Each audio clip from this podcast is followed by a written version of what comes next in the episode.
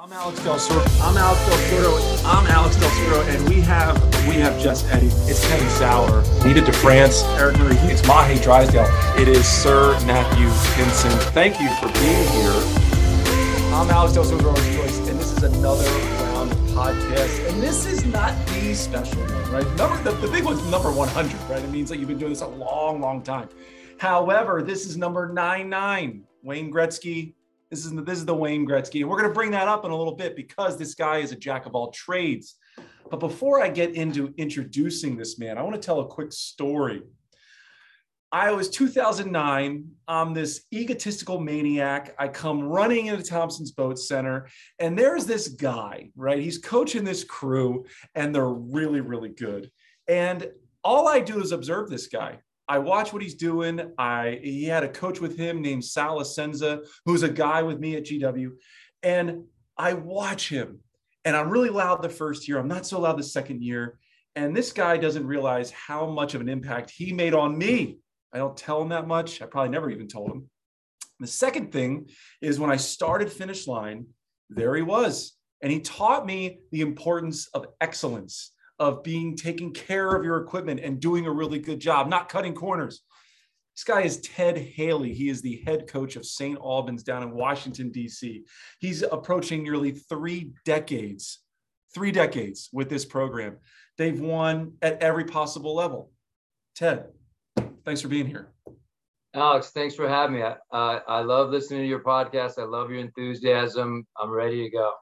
Well, we're going to make this real simple. We start the same one every time. All right. How old were you? Where were you when you took that first stroke?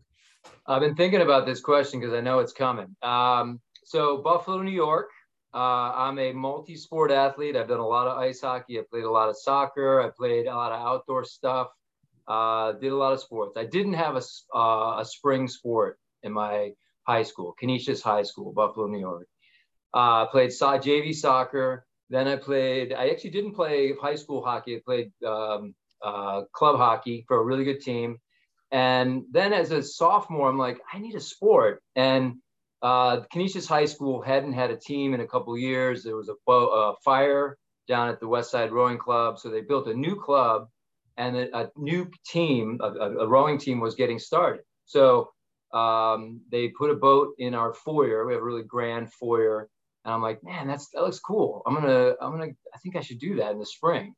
Um, so as a sophomore, um, I, I, joined the team and, and it's Buffalo. So it's cold a lot. And I think I joined in the winter and I don't think I even took a stroke for a couple months. I mean, we just oh. trained, we trained our butts off and it was running. I did a lot of running stairs. I did weight circuits, not even a lot of ergs. We didn't have that many ergs. It was still 1984 or so. But I think I took my first strokes at the West Side Rowing Club in the tanks. And I remember being in the tank with a couple guys that knew what they were doing and a bunch of us that didn't know what we were doing. I'm like, all right, I get in this rhythm. I'm feeling it. I'm feeling it. And then, you know, again, it's river's frozen for a long, long time. And then we started rowing in the spring. Um, and I, I was rowing in wooden Pococks that I think the boathouse had got from some other boathouse, but very similar to the boys in the boat, wooden oars, uh, wooden pocock oars. And um, that was my sophomore year. Uh, I remember, I don't remember the first stroke, but I think it was in that tank. And then I think it was in those old wooden pococks uh, that were super heavy and super damaging to your hands every time you jammed against the, the gun hole. Okay, so so you're you're a parent, right? You're a parent, and I'm, I'm, imagining that your family didn't know what rowing was in 1984. Nope. So you come home, you're like, Mom and Dad, uh, I saw this boat and I'm going to go try this thing called rowing. I mean, like, was there a, uh, an acceptance period in that at that time? There was uh, like a thing like, yeah, okay, well, I'll take you down to the boathouse. And uh, I remember the first day, I think it was snowing and we like ran a, a loop or something like that, but there was, there was a, a, a pretty high degree of acceptance um, I think my my mom and my dad uh, coached fair amount and helped me out and took me to a lot of early morning hockey practices from a very young age. Uh, soccer was a big deal, and you know a lot of transportation to practices. and but and rowing and, and I, my mom's gonna like this. Um, she embraced rowing pretty quickly because, and I embraced it with them because they didn't really know much about it. They were like, "You seem happy. Uh, you're, you, the one thing this problem is you're you're really dirty. Your socks are dirty. Your pants are all ripped up and stuff like that. But we'll accept that.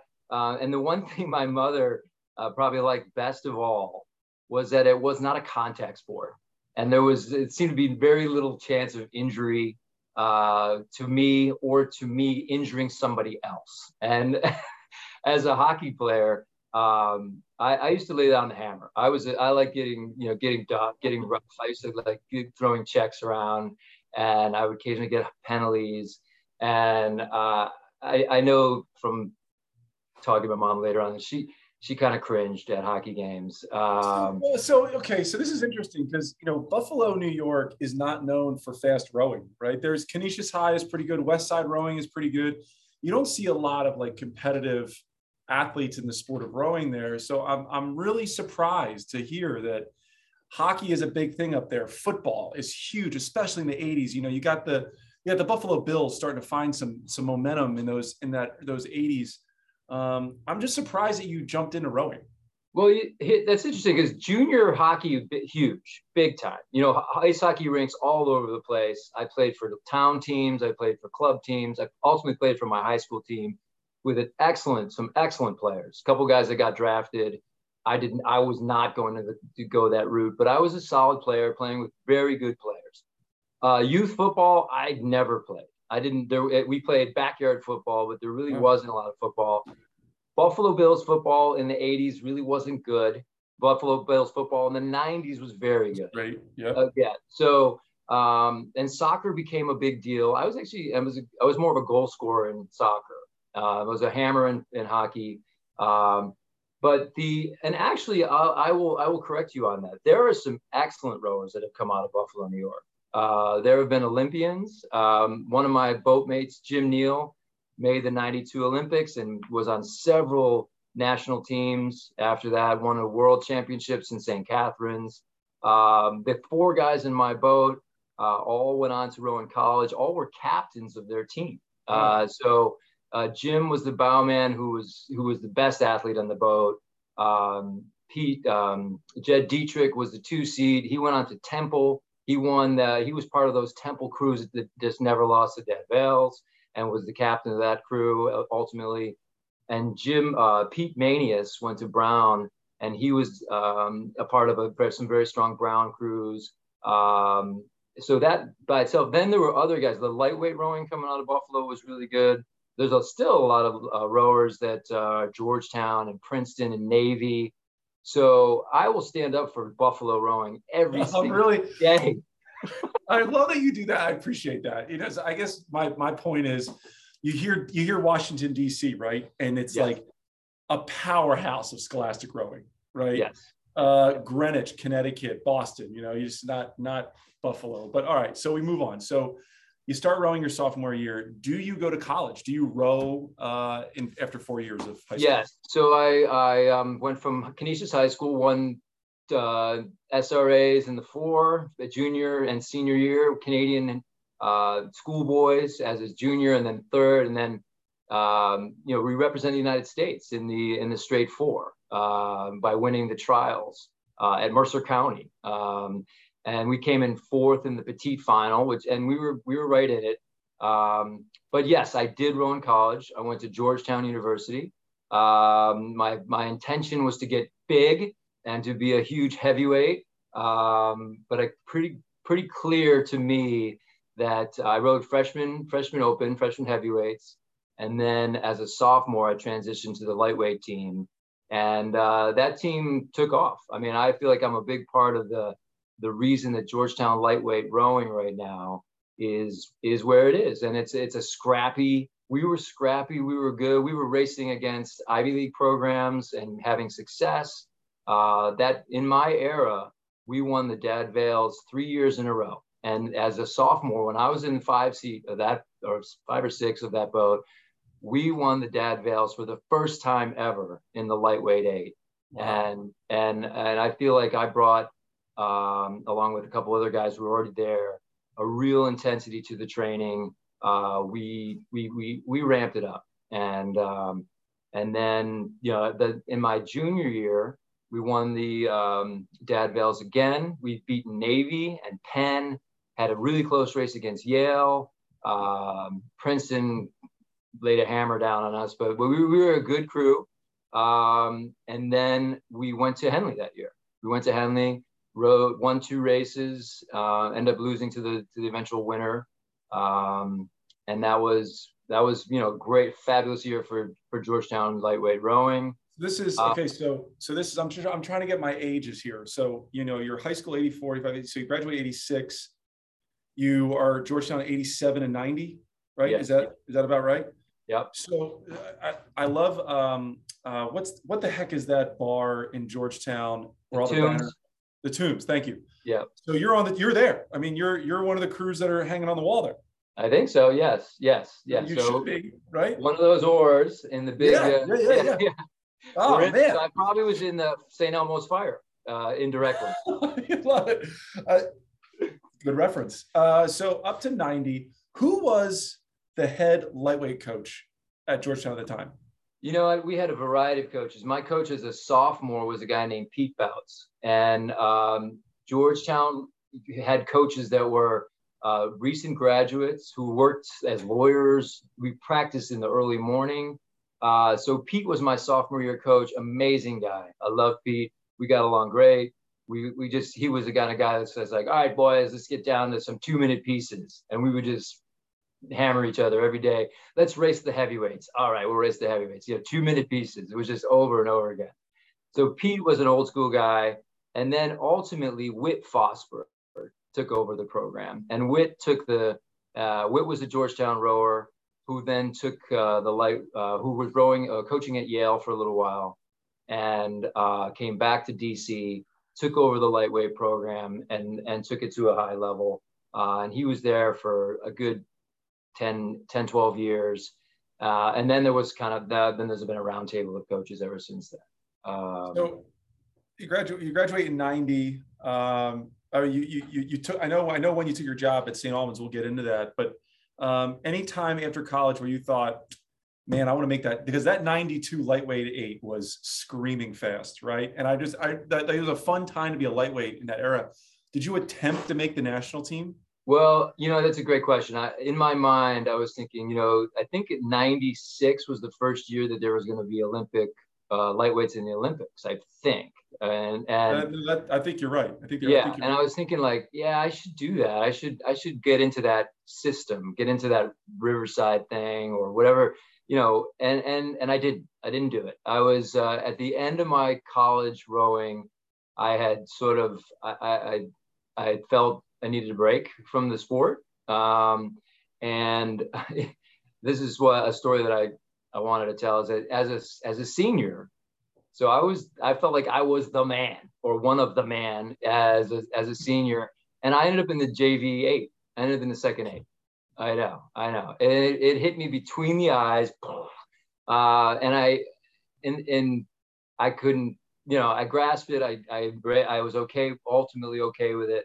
Uh, that boat was every bit as fast as the first aid on any given day, and we just had you know 16 guys that were just great. And and but I was I was I ended up in the second aid, um, and and we won Dad Vails by open water in that race. The, our varsity boat won as well.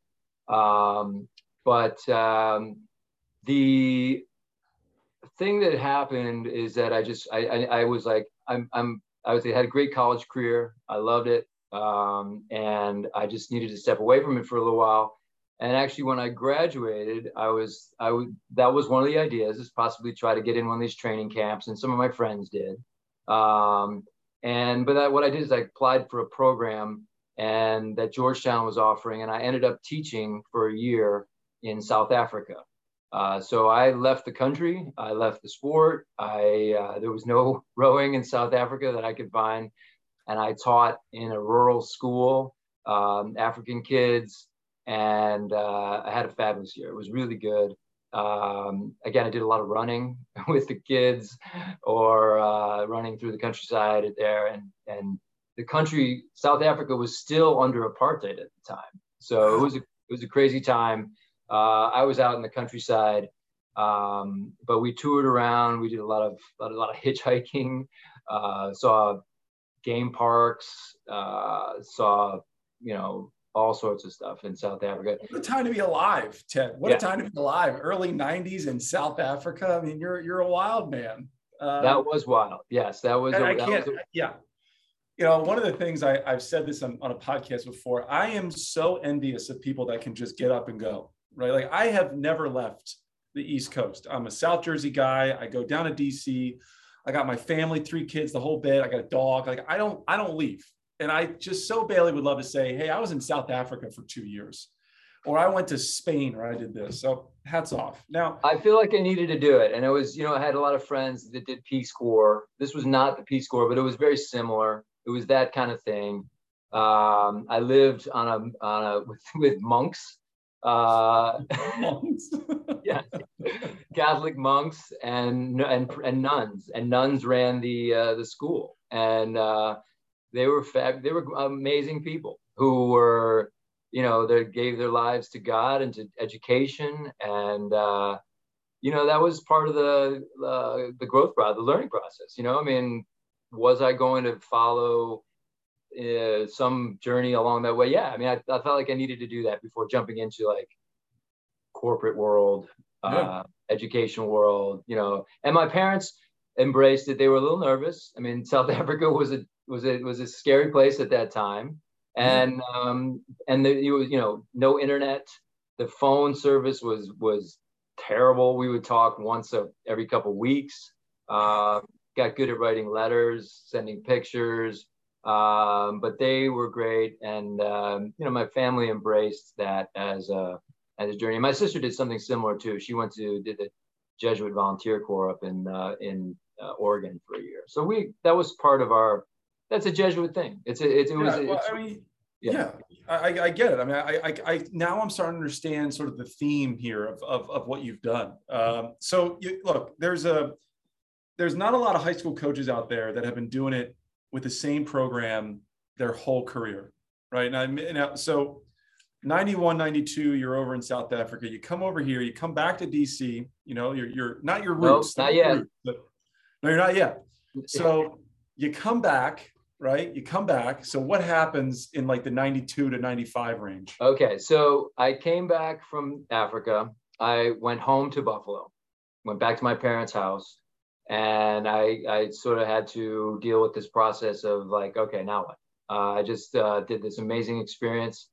And um, so I, I, I sort of thought for a couple a week or two and then got into a graduate took a graduate class at the state university of new york at buffalo suny buffalo and then i started working uh, helping the rowing team there um, and my high school coach joe krakowiak a very a seminal person in my life um, was uh, said hey come on help me out you know work with me work with the team um, you know i was a recent rower out of georgetown I didn't know much about the coaching world, but I, I knew I loved Joe. Joe was an inspiration in my life. He actually lived near me, so I used to get rides from him from from home to practice. So we we came very very close. Can't do that anymore. Uh, but um, so then I, I, ended up going to grad school at the University of Buffalo. Uh, got a grad degree in school counseling, and um, that took about a year and a half. And so then um, in the these, you know, for the that was that's what how I sp- spent that time, and I actually had a great time in Buffalo. Um, got together with some friends who had rowed with before. Actually, rowed at Westside Rowing Club for a little more. Um, did my last sort of like hardcore competitive strokes at the Canadian Henley. Um, realized that it, the time had passed and I was no longer able to keep up with uh, the elites anymore, but uh, it was a good experience. Um, but Joe was uh, really important in my life and helped me uh, guide my path. My the other thing is my parents are both uh, educators. My dad is a counselor, and he was a he's worked at the same school for you know 20 plus 30 plus years, uh, public school in Buffalo. and my mom was a teacher in Buffalo too, and I, I resisted that. I actually didn't think that was going to be my pathway, but um, it uh, it drew me in, and I realized it was what I wanted to do. Being in Africa, I realized that teaching and education was I loved it. I really did love it. And I and more, most importantly, I loved the the close connection with the kids. Um, maybe not so much in the classroom, but in the smaller group setting, the counseling type roles, and and that's how I ended up in counseling. Um, this what a, what a, what a, what a cool like what a cool path to you know you're 24 25 years old at this point right? Right. And um you I've, I've interviewed like well you're number 99 but we, we've interviewed a lot of coaches and uh, it, the, the, the common thread is that sure they love winning but they really love educating the youth. They really love watching someone blossom and grow and be just a better a better human being right? And that and that i think that that has probably carried you a lot uh 100% yes 100% I, I mean I, I was thinking about this as we are as you know there's something to talk about is that the athletes you know you you remember the big hitters. You remember the guys who went on to college and rode. And uh, one of my rowers when kevin baum rode in the boat race. And uh, haven't had any olympians but a couple guys that done really well in college. A kid just won that was in the Columbia eight last year that this this past uh, oh that, yeah, yeah yeah. As a freshman Stone Walker. So uh, you know those are those are the athletes you're like man they, that makes a lot of sense. You know guys that are rode it one is a lightweight at um, at Yale and uh, Grayson was our stroke man from last year's boat that was really good. And uh, you know Harry Gregorian rode at Dartmouth. So I remember those guys really well and they they're the core they're the heart of your program. You need those guys but I also remember the guys most fondly that uh, came that I knew from the lower school. You know, I saw them walking around the hallways here in the lower school, and I would, you know, my my style is to say, "Hey, man, what's uh, what are you gonna do next year in this for sports?" And like, ah, I don't know, maybe cross country, maybe a place, maybe I'll swim a little bit, and like, hey, what about? Uh, did you ever think about rowing? And he's like, Yeah, I thought about it, and uh, so those are the kids that aren't quite grasped onto something, a little awkward, or maybe a lot awkward, and turn him into a man, uh, give him, set him up to for success, you know, and and um, around here the academics are really really challenging, so they're they're all pretty pretty gifted academically. Um, but I, I try to, and, and, and athletically as well. We have a good athletic base. Um, but I try to take the kid who isn't quite the athlete. And I'm, I'm, thinking of a guy that you actually know, Ed Crocker. You know Ed oh, Crocker? Yeah. Yeah. yeah, Ed's, Ed's, Ed and I always talk now. Ed was uh, not an athlete is as a young younger man. Actually, was a um, got cut. I mean, he made the freshman eight, but didn't. No, he didn't make the freshman eight. Then he was a coxswain as a sophomore. Then as a then he was in our four developmental four. Yeah. And then he was in the second eight in 2009 that actually won a medal. And uh, then he went on to UVA and yeah. killed it. I mean, he was great. He rode at Henley. Um, I think he still rose a little bit for Potomac. I, he, listen, Ted, Ted, I saw him two weeks ago. And every time I see it, like him and I have such a really cool chemistry. Like we spent three years training at Potomac together. And I'll tell you right now, and I think you might agree with me on this one. He is unbeatable at a 22. You put that guy in stroke seat at a 22, you can't fucking beat him. You can't. I don't care who you are. He strokes at a 22. You can't beat him. I'm just, that's Ed Crocker. Well, if there was uh, races at 22, that'd be great. I know. I know. That was his biggest downfall. He was like, you get up to a 30 and he's he, you put him in two seat and you pray he doesn't fall apart. Uh, I love that. So I want to I want to ask you this. So before we get into the technical side of coaching that I really want to dive into, you've been at St. Albans I mean, you know, since 94, 95, right? And actually, no, I need I, I need to correct you on that. Go ahead. When I first got out of college, out of grad school, I got a job in Fairfax County. So I worked at oh, Longfellow Fairfax. Middle School. I was a full-time counselor at Longfellow Middle School in Falls Church, Virginia. Got it. I, I got uh, at that, so that was my day job. Then at the same time, the St. Albans and NCS program was starting, and a, pa- a couple parents got a hold of my name. I, I, think through Tony Johnson or through Whit or someone like that. Sure. and they and they so they the, the rowing team was starting. The, the the the I was counseling already, and so the I was in two different worlds. That happened for seven years. So from '94 to 2001, I was a public school uh, counselor, which I loved, which is a great school. Longfellow was awesome. And then I was coaching in the afternoons here at St. Albans. Uh, in 2001, the school um, brought me in as a full-time employee. So I, I wasn't a full-time employee at the at the school until September 2001. If you remember that, September 2001. Yeah, kidding me? A lot happened. Yeah, it was it was a rough time to start as a teacher, as a counselor, but um, it was it, it, that was that helped me actually a lot of ways to to consolidate my my my program. Wow, what a I just got goosebumps. What a weird what a weird time to start, uh, especially in DC. I mean, I like, and I don't care who you are. Like you you know you know that date. Um, yeah. So you, are you're coaching this team now. If you like anybody in the scholastic world of rowing, now forget about club level. You hear St. Albans, you know that they're going to be in the top. They're in the grand final in the in the eight. More than likely, you're more than likely going to be in the grand final for the freshman eight. You know, you always have a deep program. You've won that race. You've won SRAs. You've you, you've had a lot of success at St. Albans. Um, I don't want to say like. I'll just ask this: when, when, when did you start seeing that kind of success? Like, when did St. Albans become the program that it is today? Well, it, you know, shockingly to me, actually, it didn't take that long. Um, you know, actually, in our second year, the girls won the junior eight and uh, at Stotes. NCS, NCS won. Yes, yes. I know it's incredible. A friend of mine, I asked him to coach Jeff Jeff Rosateris, and I said, Jeff, do you want to help me coach out with coach this team? And he's like, sure. They they put together a junior eight that won at Stotes. It was it was ridiculous, and I was like, how did this happen? Like, well, we just had the athletes were here. The athletes were here from the beginning. We just needed to find them and and and put them in a boat. Uh, the boys, I think, in the third year found some success. We won it. We got a silver medal in the double and the and the lightweight four. So again, I, I was seeing this like right away. Things were starting to happen. It wasn't until like 97 or something like actually 97 i won the um, Washington Post uh, All Met Coach of the Year, we had our um, our second eight came got a silver medal at, at Stotes um, behind St. Joe's Prep.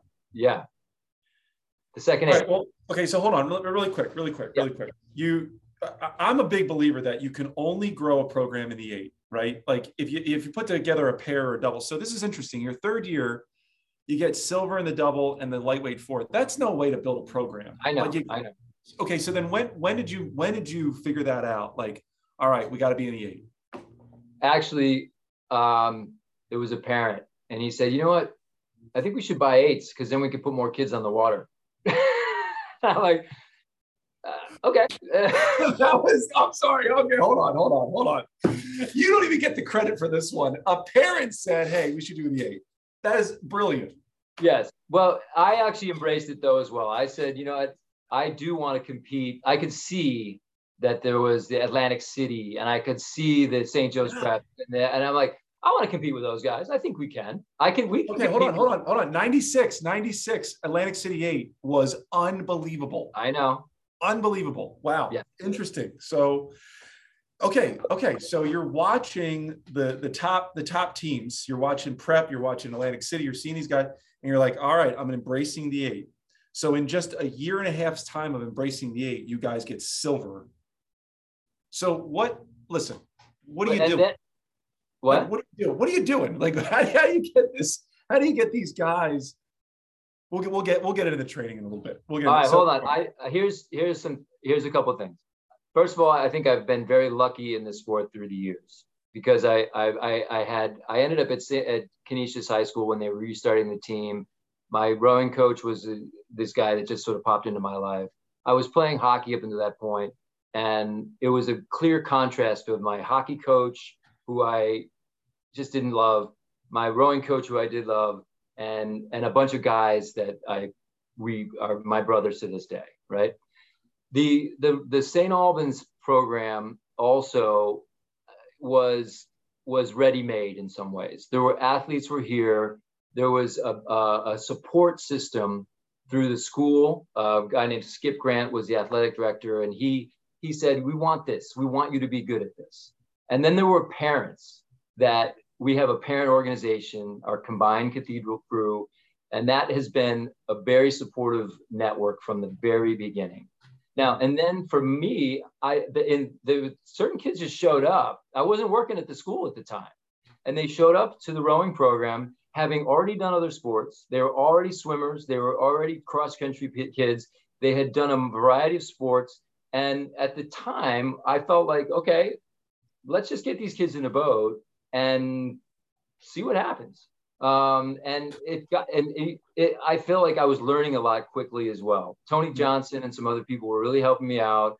Um, a guy named Ken Dreyfus uh, was helping, and just giving you little bits of advice.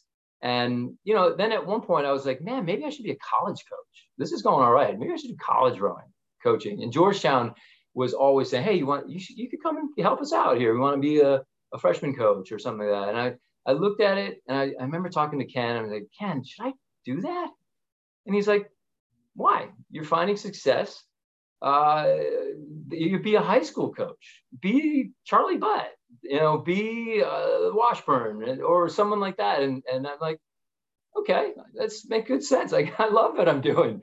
Let's just keep good, keep it rolling, keep it rolling. And don't you think, don't you think Ken Dreyfus has some of the best energy in rowing? Oh, yeah. Like that guy, I, I could hear him saying these things to you. I can I can hear he's a short guy. He's not, you know, he's not a big looming guy. He just he just he can. You're like, oh yeah, you're makes sense. The other thing that I think also probably helped you and stop me if if you think I'm wrong is the environment that Thompson's Boat Center was at that time. Like you had you had amazing coaches in the late 90s, early 2000s around you at all times, right? Yeah and you yeah, can no, feed no. off of that sort of vibe and energy. Yeah, no, the Thompson Boat Center for forever. I mean, which you know, I mean, actually, I, when I was rowing there at Georgetown, it was pretty quiet. You know, it was only Georgetown and GW, yeah. uh, but it quickly ramped up. Uh, I mean, with Whitman and and BCC and Wilson and Gonzaga. Gonzaga was there too. So we right. had. I mean, I remember individual practices in which we had Georgetown, Gonzaga, St. Albans, Georgetown freshmen, and we would race a thousand meters, and they would be ridiculous. Like one team would squeak ahead, it would be like this all the way down, and and that that sharpened the the sword incredibly. You know, I, I mean, it was it was great stuff. I feel like some of the other the, the what you're seeing now at Thompson's is more a little bit more recent. You know, with the success of Wilson, the success of uh, BCC and Whitman, um, those programs took a little bit longer. They took a little longer to sort of find the, the rhythm that they've got right now. Um, I remember there was there was a lot of competition between us and Gonzaga, um, and you know some actually think about TJ. Think about some of the of the yeah. Virginia schools. I mean, there was yeah, there was yeah. great rowing going on down at the Occoquan.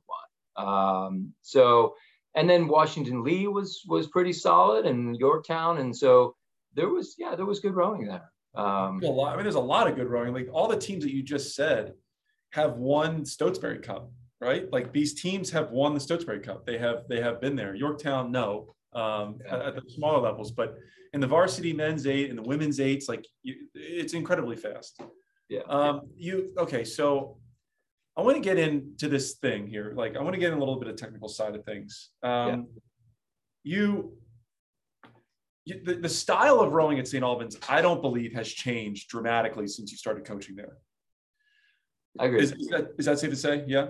So yeah, no, I think I agree. I, I, I feel like stylistically, I try to keep it as as basic as possible, if that makes any sense. I, I don't do anything funky. I, I like good posture. You know, I think that the kids, you know, are athletes. They need to sit up straight. When we were started rowing, I was like, you know, the C curve. no, no, sit up, sit up. Um, and you know, the my freshman coach does the same thing. You know, I, we're all in in alignment. Um, I like to see um, a good length. I feel like before you talk about any technical things, any technical advice, you need to set the boats properly. You need to have the pins at you know where you want them. All the pins need to be at, to me at zero. Uh, my my pitches are all at four. The the inboard has to be the same throughout the boat. The heights should be the same. You set you set the the standard properly. Um, you know, Volker Nolte, I think I listened to him once and say, you can't teach technique unless your boats are rigged properly. So to me, you start there. The oars need to be the, the, you can't have buttons that are all different places, right? They all you know you can make tweaks later on, but the rigging needs to be uh, uh, accurate uh, as much as you can do. it. So that should be the start of your your technical stuff, and then um, you know in terms of you know I like to have see the catch. I don't I don't say really fast catches or anything like that, and like just a clean catch, get yours squared up early so you're ready to get drop it in. Uh, we don't get the hands way low or anything like that. It's just finish strong, you know, get it out of the water clean, uh, get a couple of inches of off the water, relax the grip. You know, the, everything should be loose. The shoulders loose, a little twist into the rigger. I even, I, I mean, I don't know if this is everybody kind of does it, but I allow the, the inside arm to bend a little bit so that they can really kind of get around the pin. Um, I also do a lot with checking um, angles. So I feel like the finish angles, you know, I really, I, I, run a line right down the boat and tape off the finish angles. So everyone's uh, sitting together properly at the finish uh, and the catch. And, uh, you know, then, I, then, you know, I have a short season, so I don't have a fall. Um, so I don't teach rowing throughout the fall. I get the I've got kids in the boat. Um, the the freshman coach Tom Cosgrove um, and other freshman coaches they teach the kids how to row. Some of those kids haven't taken a stroke since up until February. Um, and we don't typically we've never won the freshman eight, but we have medaled in that race uh, with crews that have just have had a few weeks of actual training. Uh, and I think it's important to, to find the right athletes, um, you know, we, we, we cut kids too, you know, so the size of our team is never bigger than about 38 rowers and um, uh, one freshman eight, maybe a couple extra kids. Um, but we don't, we don't have a lot of, um, there's not, there's not the fourth eight, fifth eight, second freshman eight, nothing like that. Uh, I can't go that. My school is 300 boys, 300 boys. That's it and everyone's required to do sports. Uh, so we have some kids that, that some of my boys play football in the fall or cross country, a lot of cross country guys, a lot of soccer players, a couple swimmers, a couple ice hockey players. Um, and then there's a lacrosse program, there's a baseball team, there's a tennis team. Uh, so um, I feel like we're all, uh, anyway, so in terms of technique, I keep it as simple as possible. I also feel like um, a rhythm and flow is really important. I, I, do a lot of rowing by fours and sixes, especially early in the season. We do a lot of um, uh, leapfrogging. So one, two even eights for a, a, lot, a lot of even eights, and just rhythm. Work the rhythm, build intensity at low rating. Uh, get ahead, then another boat come ahead, get ahead, then ultimately go up to all eight.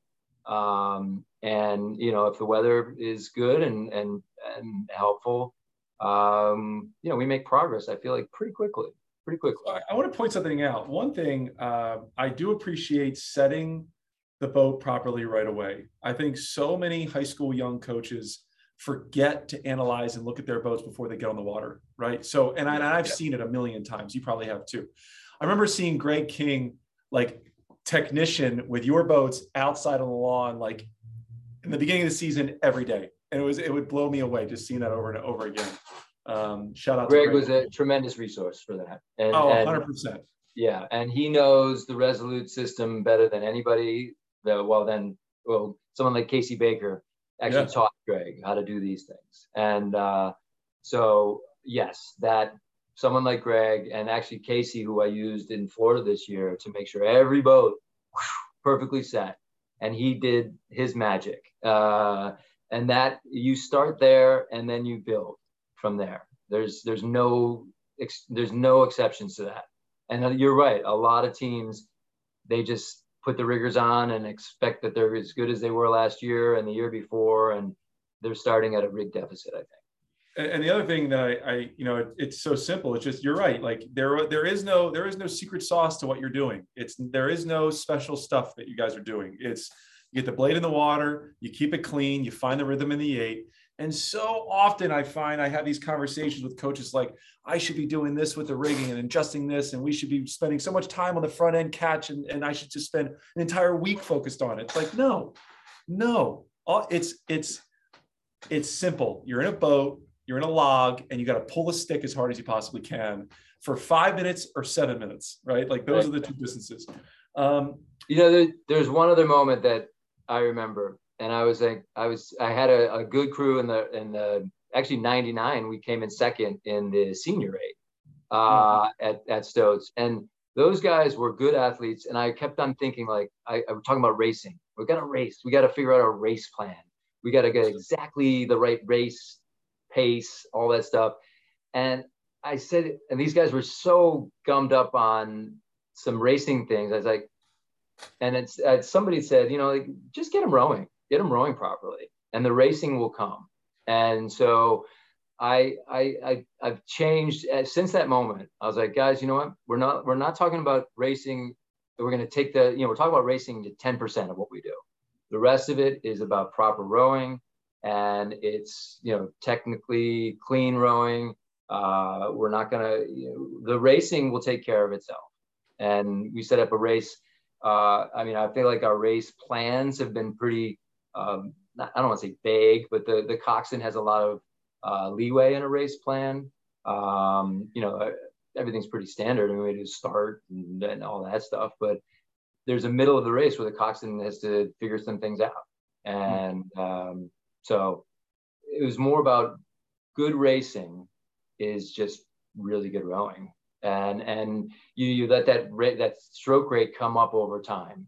So if you see in the first couple races someone racing at 30 strokes a minute, they're probably that's good, you know. And then later on the season, that that they're more they're comfortable at 34. Then by Stotes in nationals, you got to be 36 to 37 strokes a minute.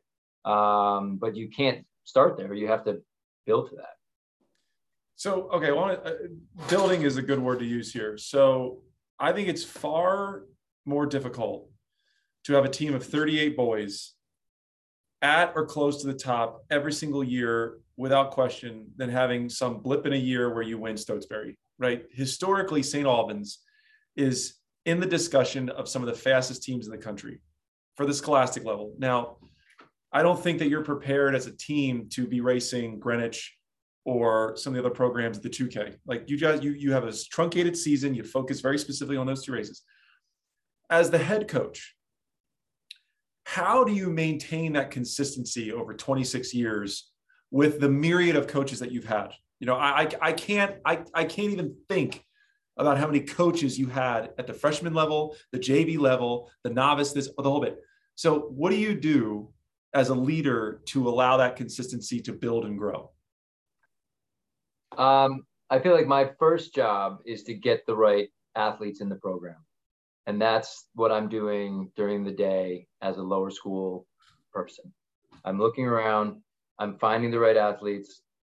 I make i make um, i make connections. I mean i feel like one of my greatest uh, strengths is that um, and this came from joe was just that i connect with my athletes i mean in an appropriate way you know like i i like them and i ask them about their lives and um, so getting the right 38 boys on the team every year uh, is job one. And, and if that's done, then I feel like, you know, we got to bring in 10 or 12 freshmen every year.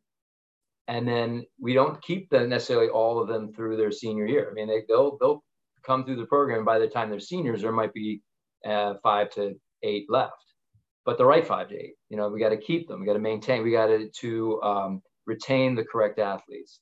Uh, and that is by uh, encouraging them to continue to grow as an athlete. Sometimes rowing in the summer with Thompson Boat Center or one of the other programs it is a way for them to get more time on the water and to row with uh, good athletes from other teams. Um, so those are all big things. I mean, as far as working with other coaches, freshman coaches, and and our like we usually have an assistant coach. I try to find people that fit that have the same similar personality to me. I don't like screaming. I don't. I've I've never we've never had success with the the coaches that are barking at their athletes. Um, and that's just not me. I'm not. I I'm you know we hold keep people accountable and we we push them hard, but we don't try I, I i make sure that there's no you know people aren't demeaned and that they feel welcomed into the program that they they can we celebrate their success um, when there's setbacks we work with that but uh, i don't want anyone to ever leave our team feeling as though they have been mistreated um, and i feel like with the coaches that i've had people like tom cosgrove right now with grace Liven and you know Jamison Pesh and uh, Kevin Baum and Sal Asenza and you know people like that. I've been lucky to keep people for a couple years in most cases, and then I think they they realize they they I, I want them around me because of they they have the same um, mindset that I do. Uh, I also want them to be aware that the school is important. It's difficult. It's a very difficult school. So they have a lot of work, homework. A lot of my kids also are involved in other things. I have kids that sing in these very variety of choirs that we have. I have kids that are in plays. And, uh, you know, I want them to, to do that. I go see them do these things too. I go to the plays, take my daughters to, to see, um, you know, the plays that the school does. And, um, but I feel like balance is really important. So balance in life, uh, and you're right. I don't think we can um, compete at the youth national level, you know, the 2K youth youth Nats level. I feel like we can uh, get crews into the final at Stotes in the at the first eight and the second eight. The freshman eight is an, an occasional thing. Um, a couple years ago, we won the junior four, which was awesome. Uh, and that was just, you know, there's a depth. There was a deep program. It was 2019. Uh, we won the second eight. We were in the sixth in the in the senior eight. We won the junior four with a couple guys who are just raw talent, and they found it on the May 16th or whatever day that was. and then uh, the freshman came in third. That was an ideal. That was one of our best seasons ever. Um, and those those kids then went on to do great things. Uh, last year's senior class really special. Uh, made the senior eight final third and then they won the SRAs. So um, I forgot your question though. uh, no, so you're, you're sort of answering it. So my question is, how how have you maintained consistency over the 20 something years that you've been there? I mean, like uh, like I look, it's I said it, it's so rare to find a program with consistent success, right? and you never left. I don't, I don't know why you never left, aside from Ken Dreyfuss telling you, hey, stick with high school. I'm assuming you had a lot of offers. Uh, I know how hard it is in DC and actually the country to find really good high school coaches. I think we fail as a sport in that area. Like it should not be that hard to find great high school coaches, right? And they should be paid well. They should be, you know, handled properly. But yeah, like so going back to my question, like what have you done with your other coaches to help cultivate that 20 something years of success? Well, I, I think there's a couple of things that I, I, as I'm thinking about this question, I think there's there's a a couple real reasons that we have a good I have a good support network. You know, there there are, and I I let people uh, do what they want to do, and not not to do what they want to do. Like so, our parent network handles all the um, the logistics, the hotel arrangements. You know, we go to Tampa, um, flights, all that stuff. So that network is deep, strong, and appropriate. They really are great. The, the school is also has a very strong network. Our, our athletic director, Dan Ryan, right now is a great resource for me, and before him, Gary Schnell, and the other coaches here. So it's a, it's a it's a supportive network, and the students like I kids ask me about, hey, how'd you do against Gonzaga? Uh, you guys got a good team this year. So there's this network of of things here. I think with finding, like I said about supporting freshman coaches and novice coaches, you have to do a couple things. you have to not put them in a situation to fail. So if you have a freshman coach or a novice coach who doesn't know how to drive the launch and is not familiar with the Potomac River and is don't just send them out on you know with a bunch of oars that don't work and and a boat that's going to fall apart in the middle of practice. Set them up for success. Make them feel um, like they want are part of something important. And they'll come back and they'll continue. And and it's that's what we've done uh, through the network.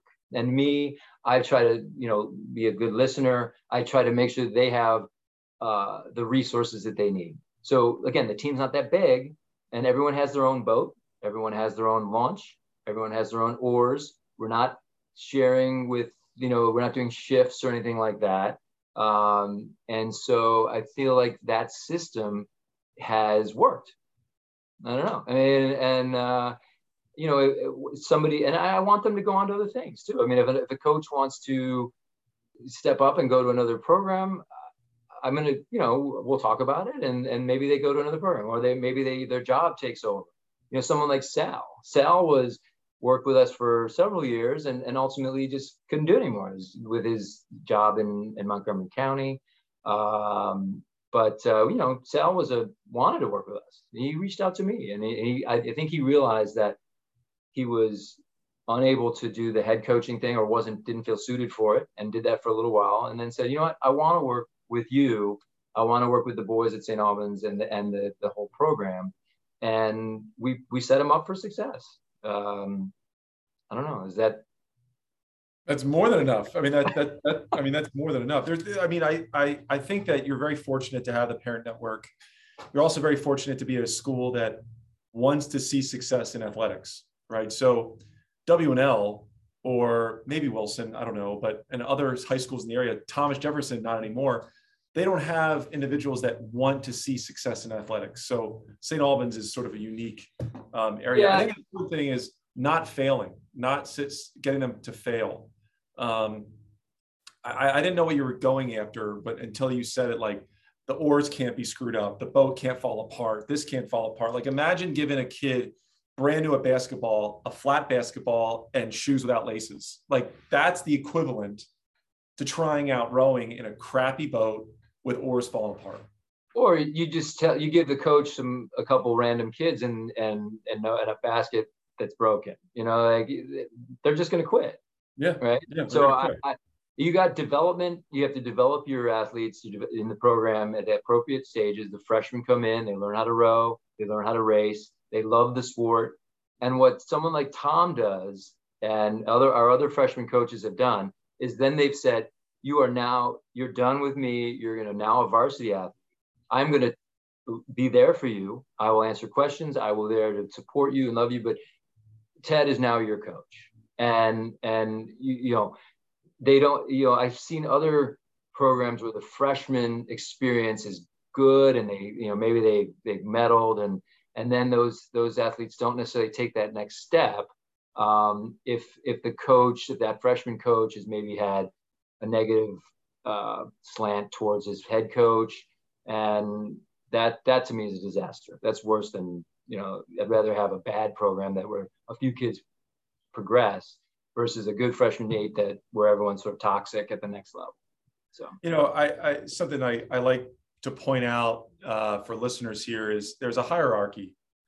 Uh, you have a culture of life success. You have the ability to cut athletes and build it how you want to build it. And and and the thing that you know maybe again you're very fortunate to be at the at the lower school you are identifying the right athlete for the program, right? And you can sense that. Any any rower who's been doing this as long as you have, or you know, as long as I have, like you you can look at a, a child or a kid or and be like, he or she be a great rower. Yep, absolutely. And I know, and, and you start to hone in on that. I love that. My last question for you is why haven't you left St. Albans?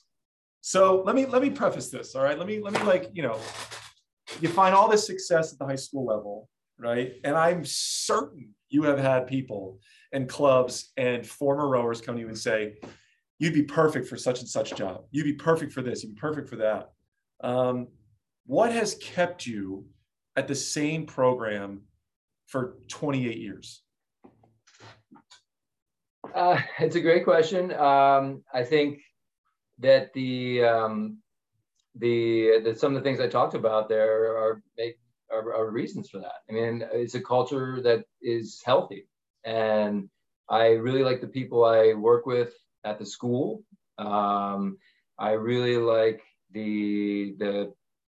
I, I, can't say I really like Thompson Boat Center, but it's it, it, it works, you know, in the way that it works. Um, I have had, you know, I, I looked around and said, ultimately said, there that there this isn't this is a good job, and I don't necessarily need to go somewhere else to be successful.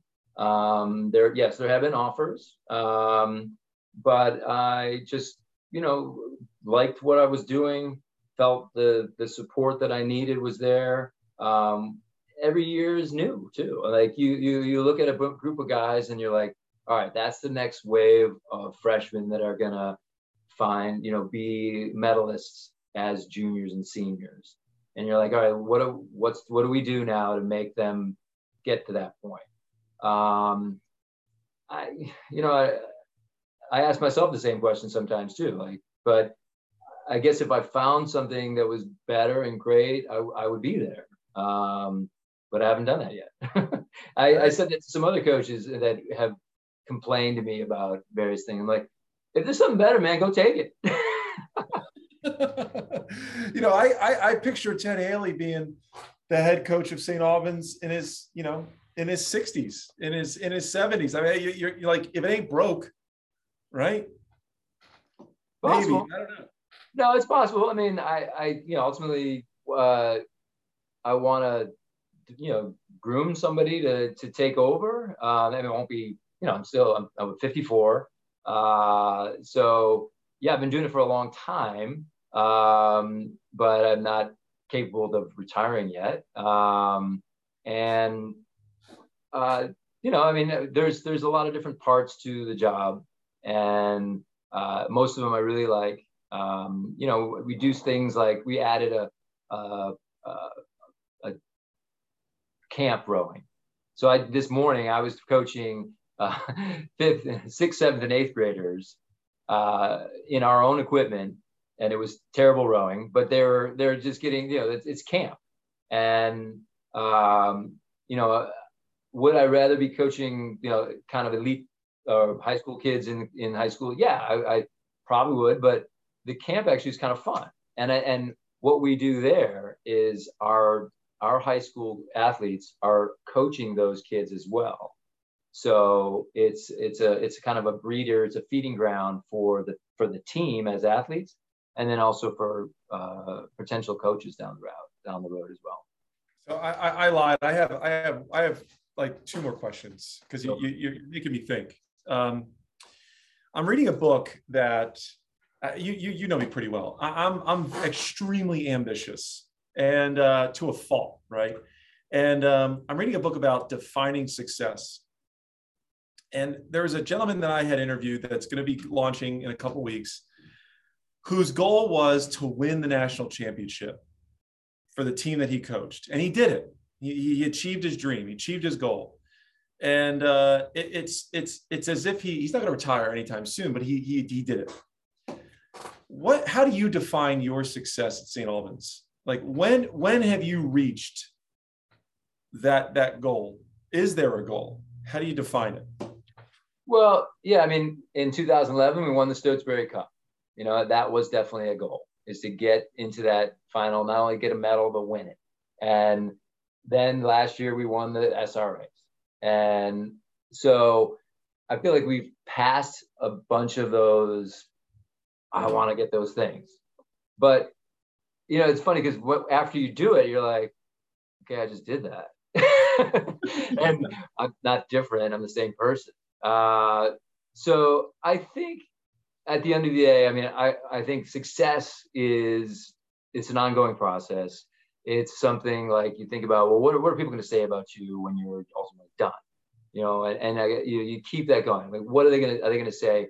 He was a good coach who had success um, and also um, did it properly. um, did it with with dignity, um, and you know had fun. and the people that rode for him or coached with him had enjoyed what they were doing. Uh, it was an important part of their lives. Um, they were set up for success in and they and they did it in a way that didn't leave them scarred or broken at the end of the day. Um, so to me, that success is um, has a lot to do with those things. Um, and yeah, we, would I love to go to Henley and win? Uh, yeah, I'd love to do that. Is that going to happen? I don't know. I mean, we we've had a couple crews that had, I we did go in 2017 and did well. Came in, won two races, and then um, lost to in the in the, the on day three. Um, but that was a very good crew, and and uh, something like going to Henley with a with a top notch group of guys, finding you know that extra month of training, you know, and and and taking those guys from a 1500 meter crew to a 2112 meter crew. Um, that would be a, a, really special thing to do. Um, it's gotten harder and harder though, because um, you know, look at the Wilson guys. They were awesome this year. They had a great season. Um, but the, um, the, the, you know the, the worldwide rowing scene is getting just keeps getting better. Kids are rowing more and more and more. I don't see myself becoming a nine month coach. Uh, I, I, embrace the model of our school, which is the multi sport athlete model, um, and uh, we'll continue to uh, do our best within that model. Um, so I, am not going to ever say, oh, uh, you know, success is only making the final and getting medals. It's it's doing the best we can with the the chips that we got, which the chips are pretty good. So um, long answer. I hope I, I hope I answered it probably in a way that makes sense. I what a way what a way to end number 99 the chips are pretty good yeah they're pretty good coach ted haley uh, well there you have it there's our interview here with coach ted haley of st albans i had a blast what, what's his lesson keep it simple it's not hard. It's not rocket science. We're not we're not trying to save the world. We're trying to make fast boats. And there you have it. If you want to learn more about St. Albans, there's going to be links in, in there. Uh, great team down in DC. Ted, I can't wait to see what your team does next year. You know I'll be rooting for you. Thanks for being here. Thanks, Alex. This is great. I had fun. Now we have episode 100 next week. See you later.